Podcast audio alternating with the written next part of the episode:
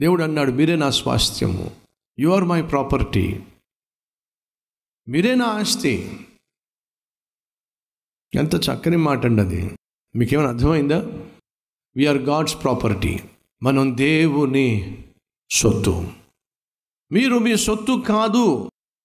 మీరు వెళ్ళబెట్టి కొనబడిన వారు మీరు దేవుని సొత్తు. బైబిల్ సెలవిస్తుంది. మీకు అర్థమయ్యేలా చెప్తాను సొత్తు అంటే ఏమిటో. ఎవరిదో బైక్ అక్కడ ఉంది ఎవడో ఒకడు వచ్చి కూర్చున్నాడు. వాడి చేతిలో చిన్న బ్లేడ్ ఉంది.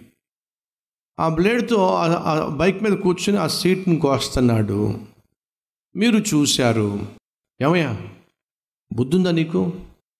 ఆ బ్లేడ్ తీసుకుని ఆ సీటు వస్తావేమిటి అని అడిగారు. వాడు మీ వైపు సీరియస్గా చూస్తూ నీ పని నువ్వు చూసుకోపో. అన్నాడు. మీరు ఏమైనా మాట్లాడగలరా?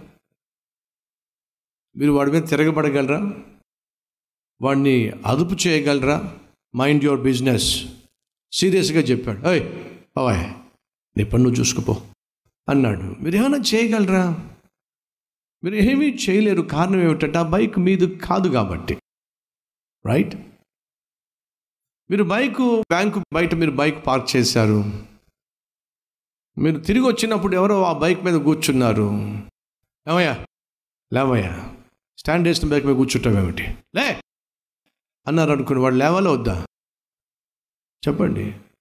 వాడు కూర్చుంటేనే ఒప్పుకోరు మీరు.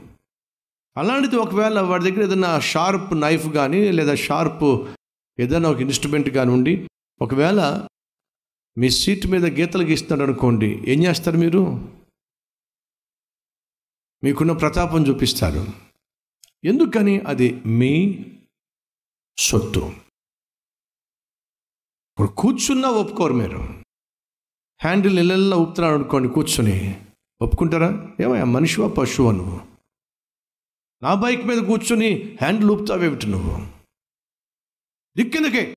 అంటారా అనరా ఎందుకని అంటారు? అది నీ బైక్ కాబట్టి అది నీ సొత్తు కాబట్టి. దేవుడు ఏమంటున్నాడో తెలుసా? నిన్ను నన్ను నా సొత్తు మీరు అంటున్నాడు. ఇంకా అర్థమయ్యేలా చెప్తాను. ఒకరోజు ఒక సహోదరుడు వచ్చి కొత్తగా రక్షించబడినటువంటి సహోదరుడు వచ్చి ఎప్పుడో రక్షించబడినటువంటి ఒక సహోదరి దగ్గరకు వచ్చి అక్క నేను కొత్తగా రక్షించబడ్డాను సైతాన్ బహుగా శోధిస్తున్నాడు గతంలో నేను చేసిన పాపాలు జ్ఞాపకం చేస్తున్నాడు. మళ్ళీ చేయాలని చెప్పి ప్రేరేపిస్తున్నాడు. అసలు వాడి శోధన జయించాలని నేను ఏం చేయాలి? నువ్వు చాలా కాలంగా ఒక అద్భుతమైన ఆత్మీయురాలుగా మంచి ఆత్మీయురాలుగా నువ్వు జీవిస్తున్నావు కదా. సైతాను మాటి మాటికి వచ్చి శోధిస్తున్నప్పుడు నువ్వేం చేస్తావు ఎలా జయిస్తావు సైతాన్ని? అని చెప్పి ప్రశ్నించాడు. అప్పుడు ఆ సహోదరి ఇచ్చిన అద్భుతమైన సమాధానం ఏమిటంటే ఒకవేళ సైతాన్ వచ్చి నా తలుపు తట్టి నా హృదయము అనే తలుపు తట్టి లోపలికి వచ్చే ప్రయత్నం చేస్తే నేనేం చేస్తానో తెలుసా? ప్రభా ప్రభా నీ ఆస్తిని దోచుకోవడానికి ఎవడో వచ్చి తలుపు కొడుతున్నాడు. నువ్వు వెళ్ళి తలుపు తీ ప్రభా అని చెప్తాను. నా ప్రభు వెళ్ళి తలుపు తెరుస్తాడు. అటువైపు ఉన్న సైతాను ఓహో లోపల నువ్వు ఉన్నావా? వెళ్ళొస్తాలే అని చెప్పాడు పారిపోతాడు. ప్రభా నీ ఆస్తి ప్రమాదంలో ఉంది. ఎవడో జ్వరబడే ప్రయత్నం చేస్తున్నాడు. నా ప్రభుతో చెప్తాను నా ప్రభు వాడికి సరిగ్గా జవాబిస్తాడు. ఎందుకని ఆయన నా హృదయంలో ఉన్నాడు. కాబట్టి నేను భయపడాల్సిన అవసరం లేదు. ప్రియ సహోదరుడ సహోదరి నువ్వు నేను బహు విలువ పెట్టి కొనబడిన దేవుని ఆస్తి మనం ఒక ఇల్లు కొనుక్కోవాలంటే ఒక యాభై లక్షలు పెట్టాల్సి వస్తుంది. ఒక వాహనం కొనుక్కోవాలంటే పది లక్షలు పెట్టాల్సి వస్తుంది. ఒక బైక్ కొనుక్కోవాలంటే ఒక లక్ష రూపాయలు యాభై వేలు పెట్టాల్సి వస్తుంది. కానీ నిన్ను నన్ను కొనుక్కోవడానికి దేవుడు ఏం పెట్టాడో తెలుసా? తన ప్రాణాన్ని పెట్టాల్సి వచ్చింది. అంటే నువ్వు నేను ఎంత ఖరీదైనటువంటి వారిమయ్యా అంటే పాపిష్టివాడివైన నీవు సాతానుకు అమ్ముడు పోయిన నిన్ను దేవుడు తిరిగి కొనుక్కోవడానికి తన కుమారుని యేసుక్రీస్తునే పనంగా పెట్టాల్సి వచ్చింది.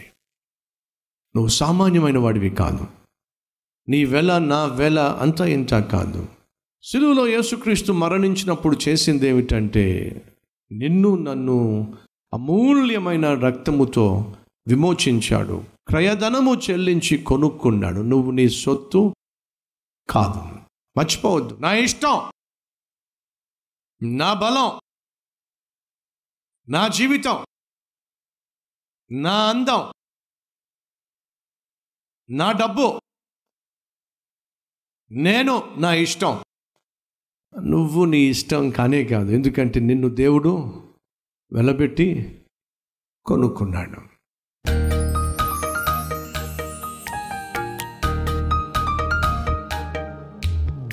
విషయంలో నిన్ను దుఃఖపరిచాను? ఏ ఏ విషయంలో? నాయన నీ గుండెలు పగలగొట్టానో. వాటన్నిటిని బట్టి నన్ను మమ్ములను క్షమించు నాయన. మన్నించాయా అరికాలు మొదలుకొని నడినెత్తి వరకు.